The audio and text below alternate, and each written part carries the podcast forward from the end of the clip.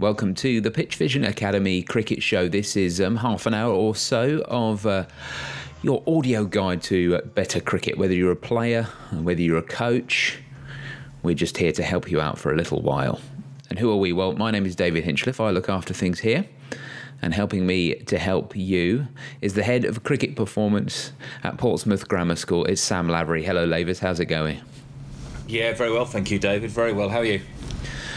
Very good. Uh, a little bit uh, cold and wet here, but uh, you know that's what you expect for this time of year. But luckily, we've got a roof over our nets, so it does not deter us from several sessions a week of uh, of lots of good cricket, including a good challenge for me. Some beginners. We're doing some beginners this year, adult beginners, and um, they're getting stuck in and doing lots of crickety stuff, including a guy who's um, who's American and has only ever played baseball. And so, watching him adapt his game from baseball to cricket is very interesting watching. But he's he's doing very well actually must must be good fun as well. I haven't really got to work with many adult beginners over the years. A lot of the time, it's either adults who've established themselves as, as, as a certain level of cricket, or um, or uh, young guys coming through, which is where a lot of my work is at the moment. So mm. um, yeah, having guys that are new to the game in their in their twenties and thirties and forties, etc., must be. Uh, um, a really a really challenging but enjoyable experience with guys who, who want to get better, want to learn, and they're starting from I guess from zero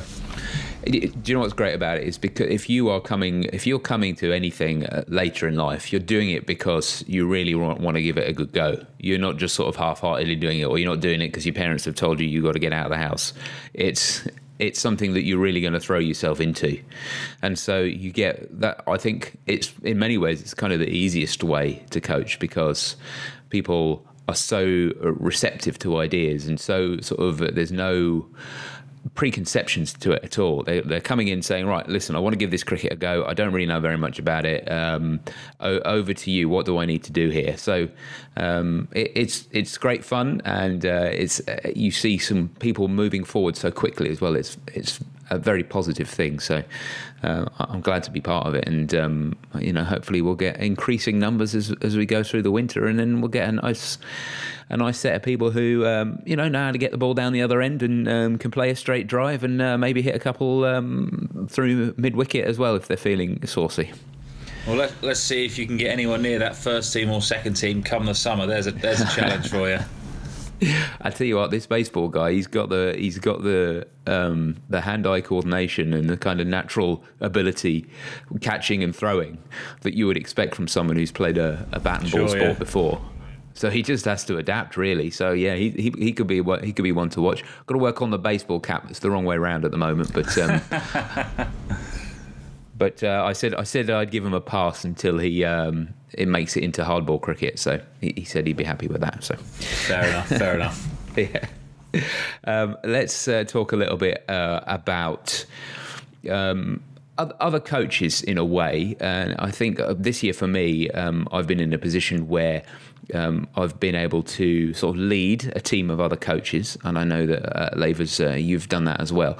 So the kind of thing that I'm looking for today is what you look for when you look for a coach. So if you're a head coach or a director of coaching or, or a, head of cricket performance for that matter, and you've got a team and you're looking for people to join that team, whether it's, you know, full time, whether it's part time, whether it's voluntary, whatever it is, what kind of things do you look for in a coach? We've talked about it from a player point of view before, haven't we, in trials? But what kind of things do we look for in a coach? What impresses a head coach when you're trying to uh, make it in the world of coaching? Oh, it's it's, uh, it's an interesting stuff. It's actually something I've been doing a little bit of recently. We've been looking to recruit um, someone to to add to our, our team to work with us throughout the winter, um, which we've just about tidied up now, which which has been a, an interesting process, and, it, and it's and it is um, it is good to to meet a load of people who are obviously involved in cricket in some capacity and, and speak to them about what their ideas are and give them a bit of a taste of what your um, feelings and thoughts are on, on the game and coaching and how how you do things and um, and just compare and contrast between the two of you. But um, I guess it's not enormously different to how you would um, go about looking at players when you're selecting. And, and when you're selecting players, you you have certain criteria, and obviously there's going to be an element of skill in there Um, there might be an element of physicality in there as a player, and, and but uh, overriding there's there's often this um, element of kind of uh, passion for the game, um, enthusiasm, and, and a, a, will to improve, and a, and a commitment to getting better. Um, and I think for me that I would I generally would consider the current coaching knowledge and their ability to deliver, which is very very important, and their their ability to adjust to different personalities and, and those kind of things. But one thing that has to be there is that desire to improve yourself and a desire to improve those people around you, um, and and also a kind of a willingness to accept that you're you're not always going to be right all the time, which which uh, some people struggle with. I've definitely struggled with in the past, but um, it's uh, yeah looking looking for that person who's got that drive and and that um, will to to be as as good as they can be, uh, and to really commit to the role. Um, and that would be my starting point. Um, and from there, you then hopefully will, will have a group of people that are, are still ticking those boxes and and then to some degree you've got to look at what what kind of would fit into what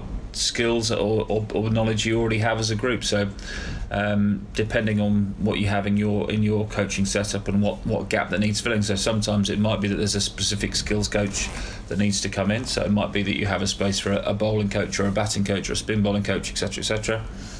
Um, and obviously that's then going to have an influence on it. But um, definitely looking for some of that drive. I, I don't always feel like I need someone who's going to share my beliefs on the game and share my ideas because often that's just bringing someone in who's going to regurgitate the same things as me all the time.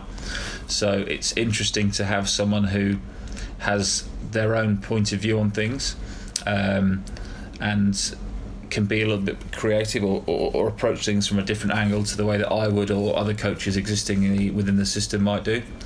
Um, so yeah, there are, there are a number of considerations there, but um, I guess it's it's uh, it's going to be slightly different for everyone depending on their situation. But it's it's going to then be a combination of all the above. Th- one of the other things I do consider is the, the kind of the longevity of the role and, and, and, what how long we need them for. And if it's if it's someone to come in and cover something for quite short term, then you kind of want someone with that immediate knowledge and the ability to walk in and go bang here's I, I can help you I can keep you at the level you are. I can maybe make you a little bit better, um, and I can I can do something beneficial to you straight away. Whereas if you're looking to someone who's going to be growing into a role and being with you for three, four, five, six years, etc., then you can forego some of that immediate knowledge and immediate kind of finesse as a deliverer or a speaker or a coach or whatever it might be, and and you can allow some room to grow into the role and, and learn along the way as well.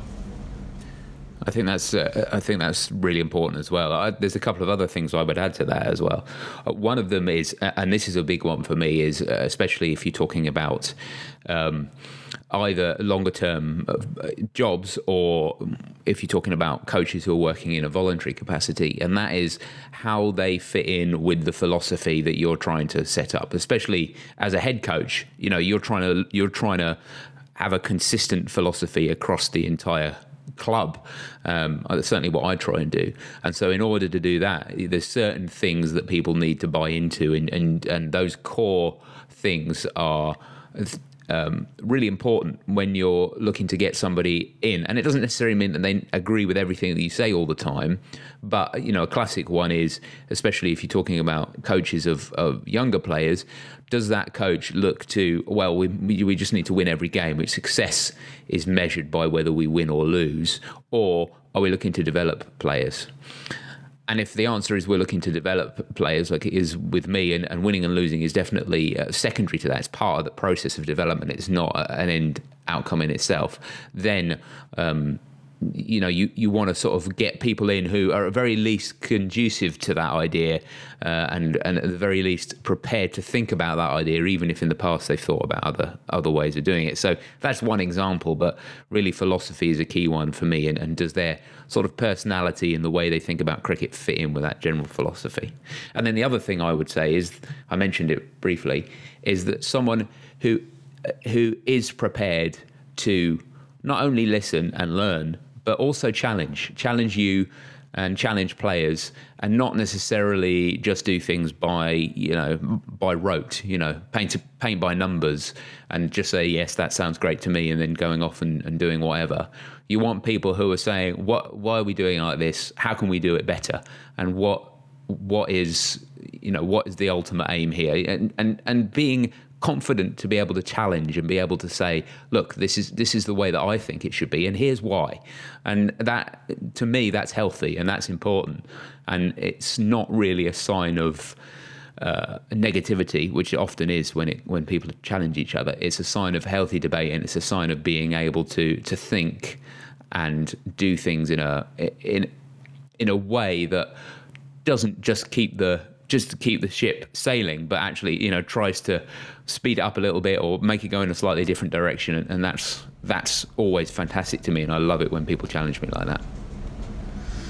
I, I guess we're kind of saying then that you we need to have almost a a list of all the things that we'd like to happen, and then and then we're going to kind of detail what which which things on this list are absolute non-negotiables, which things the are essential to this person, and it might be that you've got a hundred, it might be that you've got one.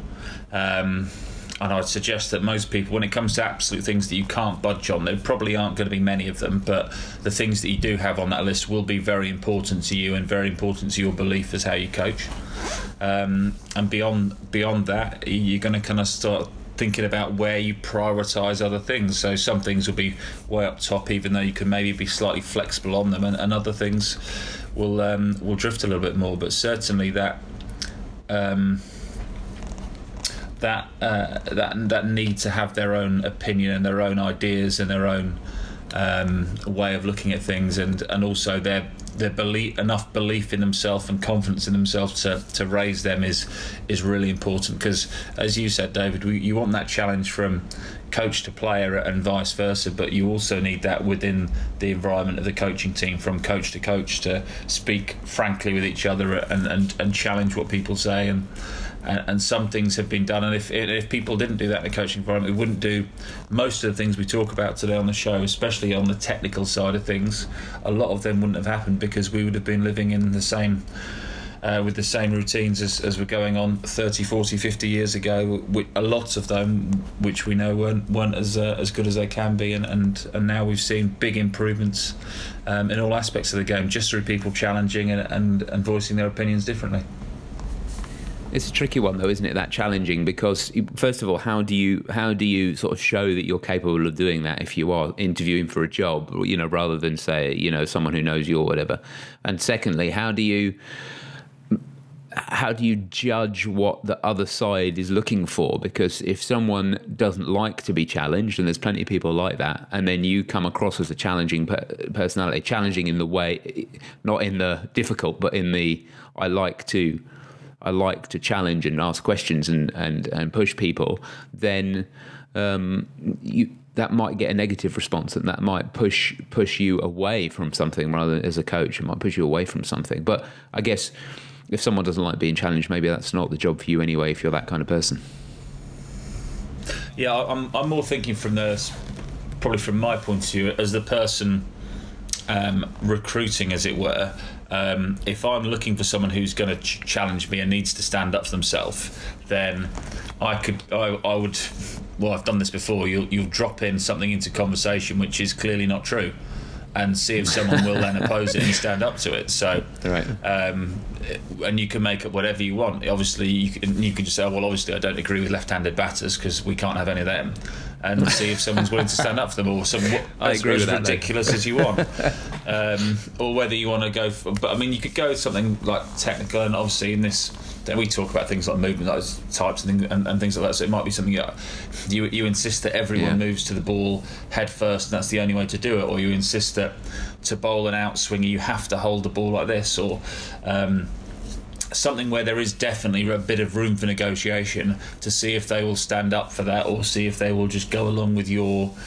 quite quite clearly um, not necessarily accurate belief that you're kind of voicing there, and that's a good little challenge for people to see if they do it. And it's something that I've done with players quite a lot over the years. Is just kind of challenge them, especially tactically. So say, well, this this is the only way to do this, and see if they're willing to say, actually, well, I've got another way. I've done that differently before. I've I've, I've approached things like this, and, and it's a good way to see if you've got someone who's confident enough in their own beliefs and their own ideas to to um, speak back and voice their opinion, and and also interesting to see how they do it.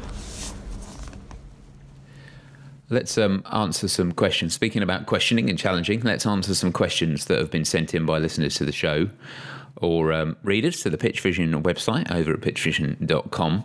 And then at the end of the show, we'll pick a winner which wins an online coaching course from PitchVision Academy at pitchvision.com. Uh, and um, I'm, I'm very sorry, I'm going to probably uh, ruin this person's name because uh, I don't know how to pronounce it, but uh, I think it's Tejbeer has written in. And Tejbeer says, Hello, I want advice on bracing my front leg. I've been working on it for about a month now, but I'm not able to achieve it. No matter how hard I try, my leg just flexes. What would you suggest to change this to a complete front braced leg? He's talking about fast bowling, by the way. Do you think I should completely focus on my base and do drills, as it's, it's very hard to change the base? Any advice would be appreciated. What do we think, Lavers? Yep. Well, first of all, it is difficult. So don't be surprised that you haven't cracked it within four weeks because I know people who have been bowling for 10, 15 years and it's been one of those things that they've always had in the back of their head that has annoyed them, that they've wanted to improve the way their front leg braces or locks when it lands and they're still not happy with what they're getting. So don't be. Um, don't be surprised that it's not going to happen overnight. But obviously, you're you're keen on it, you're sticking with it, and, and that's good to see that you're looking to improve performance. So we're in a good starting position. Um, from then, we've got to look at how we're going to go from a, a, a braced front leg to well, how we're going to actually achieve it within within a full bowling action. So first of all, can you? Um, how are you setting up your process? So are you starting from trying to um, do it from a stationary position and how does it feel? Are you able to lock that leg or brace it from a stationary position? Um, and then you can go through the usual reverse chaining and that's usually where you find that tipping point of where you're not able to do it. So often that comes with the momentum coming in and people introducing the jump and that's when people start to lose some flexion. So uh, sorry uh, to create some flexion. So why why is that knee bending? That's the next thing to look at. So it could be due to the, the pattern in which you're landing with your foot um, or it could be to do with the trajectory of your foot as it lands. So if you think about some people, and I, um, I have a very like, old memory of something in, in my mind, which is.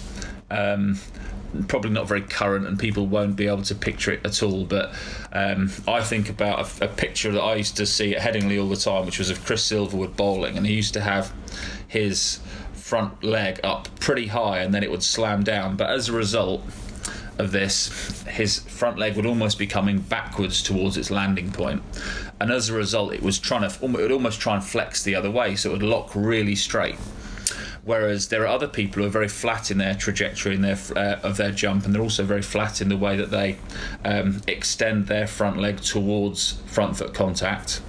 Um, so the leg is actually moving forwards very quickly, in which case it's going to buckle in that way, and the, and the knee is going to bend a little bit more. So sometimes however much strength work you put through that knee, and and however much you try to um, repeat or reverse chain from stationary back to the full run up, there are going to be technical areas that are going to make a difference. So generally, if you find yourself landing toe first, you're probably going to find that a little bit trickier. I, I, I found in my experience if you're landing towards the front of the foot, um, and also generally if you're leg is moving forwards as I tried to describe then. So you're flat with that front foot as it comes into contact. Sorry, um, flat's not the wrong word because we're gonna we're gonna perceive that differently. If we're not getting much leg extension, so the leg isn't coming downwards into the ground, then we'll often find that that creates um, flexion as well. So there are a few different angles you need to be considering here. So we've got that technical point of view. So what is the path of that of that leg and that foot into landing? Um, the process point of view. So are you trying to do it from a stationary point of view and then working backwards? And then we've also got that strength and physical point of view. Is as in, are we strengthening that leg? Are we making sure that that is improving its ability to resist um, the the uh, the forces that are going through it and trying to make it bend in the first place. So there'd be the, the three main angles that I'd be I'd be looking at. Um, and, and from there, I'd, I'd be working out what which one is, is possibly the deficiency and which one which one's the issue. Um, you will know how physically strong you are. You'll know how much single leg work you do and, and how well you, you switch on those muscles in that legs through the work you've done. Um, you'll also have a good understanding of how you've started this process. It could be that you've just started by running and you're trying to do it and you're really trying to keep that leg straight, but actually all you're doing is sprinting in at full pace, trying to keep your leg straight and realizing it's not working. And you're probably going to be banging your head against a brick wall if you're if you're taking that view all the time. Um, so they're they're the kind of angles I'll be looking at. But I'd also be interested to see what you throw in, Dave, because this is something that people really struggle with, and it's something that there probably isn't a, a one size fits all solution for this one. There definitely isn't. I think. Well, the, the, the sort of meta point, if you like, is do you need a brace front leg? It is it is something which is one of the key indicators of speed in a fast bowler. And if you've got a, a braced front leg, not a locked front leg, a bit of a difference, a, a braced front leg, you don't want to uh, hyperextend the knee, you know, bend it too far over, but um, it, it is one of the indicators. But do you need it? Some people bowl pretty quick without needing it. And some people bowl pretty well without needing it. You know, even at the highest level, international, first class uh, top level players, you see that that um, that knee break sometimes in a break as in you know bend rather rather than uh, physical injury. Um, so it might be that you're the type of person who it just it doesn't suit very well, and you're sort of trying to force it. You know, square peg, round hole, all that kind of thing. So you need to work out whether whether that's something worth persevering with or not. But if you think that, yeah, actually, you know, this is one of the ways that I generate pace, uh, and that's, you know, I want to keep going along that road, then um, yeah, it does get it, it, it, does get tricky, and I've and you've seen. Um, uh, a lot of work with Steffan Jones around this area and around this technical stuff, and he combines a lot of sort of strength conditioning style work around technical work, especially with the lower half. So he does a lot with, of stuff with medicine balls. He does a lot of stuff with isometrics, which is just I say just, but it's holding the position that you want to be in, and it's kind of like eh, that sort of one end of actual coaching there, you know, because you're trying to get someone into a specific position, but then maybe the, you do something slightly different with the top half once you've locked in the bottom half into where you want it to be, and then maybe you bring in little bits, you know, like the the the uh, the driving of the hip or, or that kind of thing, but heavy balls or that, that kind of thing, which is a bit more along the strength and conditioning line of things, but still there's a lot of technical stuff in there.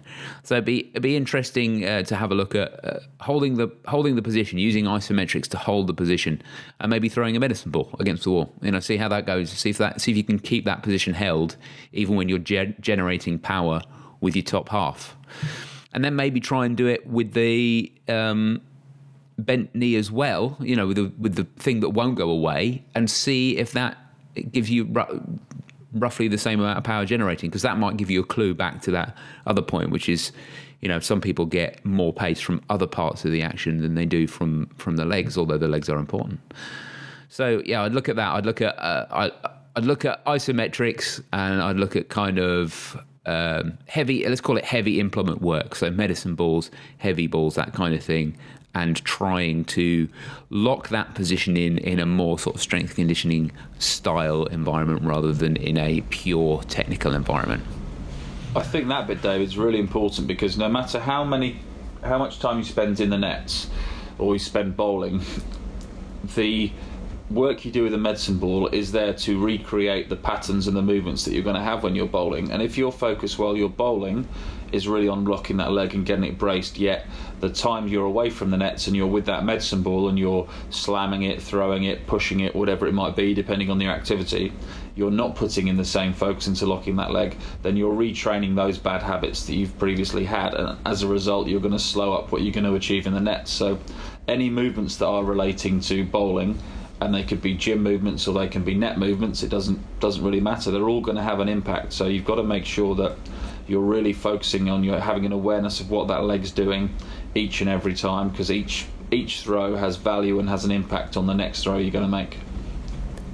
Next question is from Cameron, and Cameron has got a batting question. He says, When is a batsman's bat speed supposed to be higher?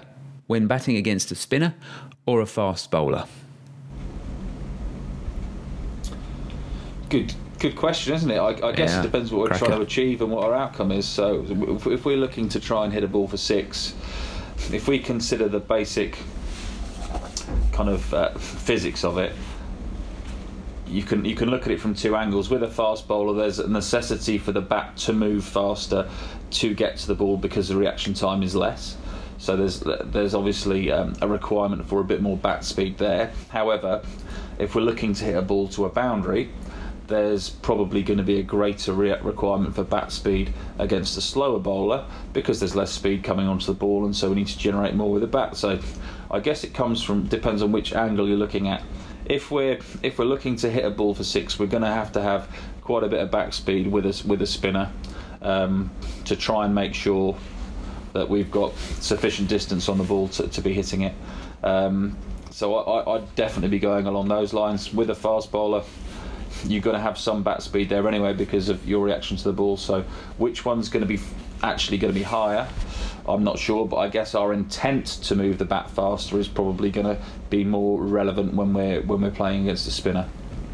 Yeah, it- this is this is one of those questions where it's interesting, sort of, to talk theoretically, but it always reminds me of um, what is probably an apocryphal story uh, of the Rolls Royce, the catalogue for Rolls Royce cars, which under the uh, uh, technical specifications, under the horsepower, it says sufficient because if you're buying a Rolls Royce, it doesn't really matter what the horsepower is, does it? so, and it's sort of a little bit like that, I think, in that what is what bat speed do you need if you want to hit a, a spinner for a six, or if you want to? He hasn't said hit for a six, but you know, if you want to, if you want to. You know, hit the ball powerfully. If you need bat speed, so what bat speed do you need to hit the spinner for six? What bat speed do you need to hit the seamer for six? um, you need sufficient bat speed to be able to clear the rope. So, so um, and it, it, it doesn't really matter. Like, I, I suppose, you know, we we go back to your point about intentions and saying, well, you know, what's the intention here? And it might feel like you having to try and hit the ball with more bat speed when you've got a spinner because there's less pace on the ball to start with, so you've got less to work with. Um, but uh, yeah, there's t- there's too many factors, too many variables, and it all happens too quickly for things to really sort of fit in with uh, what what you're trying to do when you're actually doing it. Because you know, if you're worrying about the speed of your bat when you uh, when you when you're playing in nets, you, you're not really worried about scoring runs, which is which is the point. And if you're thinking to yourself, well, look, I want to work on my, you know, hitting the spinner over the top for six, great, that's a great specific aim to work for. But don't really worry about what your bat speed is. Worry about how hard eh, is the ball coming off the bat. You know, the, the ball exit speed, We've talked about that before, haven't we? You know, and and how how fast far is the ball coming off the bat? And if you can see it, even better. You know, if you can do some range hitting, if you can see it, you can see whether the ball has cleared the rope or not, and you can say to yourself, "Okay, well that's hard enough. That is sufficient bat speed. I'm gonna I'm gonna continue with that because now I know." Um, and and it's all about feel, really. It's all about feel and timing and the, specifics of which one is faster or, or something. It, it's an interesting theoretical question, um, but it's a bit of a you know how many angels can you fit on the head of a pin question, I think. Yeah, it's it, theoretically it poses a good question, but in reality, there's not really a big requirement for it. It's a bit like saying, wh- which when do you need to swing the bat harder? If I'm if I'm pushing that, if I'm playing a straight drive for four against an opening bowler, or if I'm digging down on a Yorker. I'm probably actually going to have faster bat speed digging down on a Yorker and, and panicking and trying to throw my hands down as far, but the ball's not going to go anywhere as far, is it? Um, but e- equally, it doesn't matter. What I want to have is I want to have the power to create a high level of bat speed for when I need it, and then I will play the shots appropriately as I as I go along. So theoretically, interesting question and one that does create some good talking points. But in reality, I guess we'd be thinking. Um, develop as much speed back back power as you can. There's loads of work out there, loads of information if, that you can't go on you can't go on YouTube or or Facebook or anything like that without seeing Julian Wood popping up, swinging his bat, talking about bat speed, exit speed off the off the bat, and all that kind of thing. So. If you do want to learn a little bit more about it, Woody's got loads of literature out there, loads of um, loads of video on videos online. Yeah, He's yeah. been working with different sides, different individuals.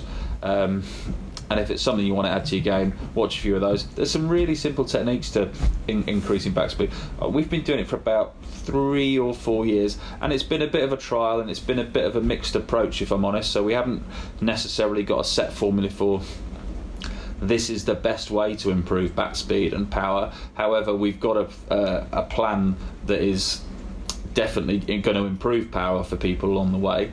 Um, I, I still think that it could be fine tuned a hell of a lot more, and I'm sure Woody, as an out and out specialist in that power hitting area, probably is fine tuning it more and more and more every day. But hitting weighted balls, using um, using a bat weight, um, going from overload to underload with the weight of your bat, those kind of things. They're just basically simple uh, power development techniques that are taken over from any other element of sport. If you're trying to improve power, you can add a bit of weight, you can take a bit of weight off. You're looking to try and maintain bat speed with the addition of weight. And then you're looking to take that weight away and go a little bit, go even go a bit, little, little bit lighter, and, and then try and Im- improve the bat speed. So, very very simple concepts, and also um, adding in that weighted ball is, is another really good way to improve that power through the entire shot and in- increase that range of acceleration. So we're not just slowing down into contact, really accelerating through contact. But yeah, get online, have a look at uh, what Woody's talking about. He's got loads of stuff out there, so I'm sure you'll be able to find something that's going to help you once you've made your own mind up about whether you need it for a spinner or a fast bowler.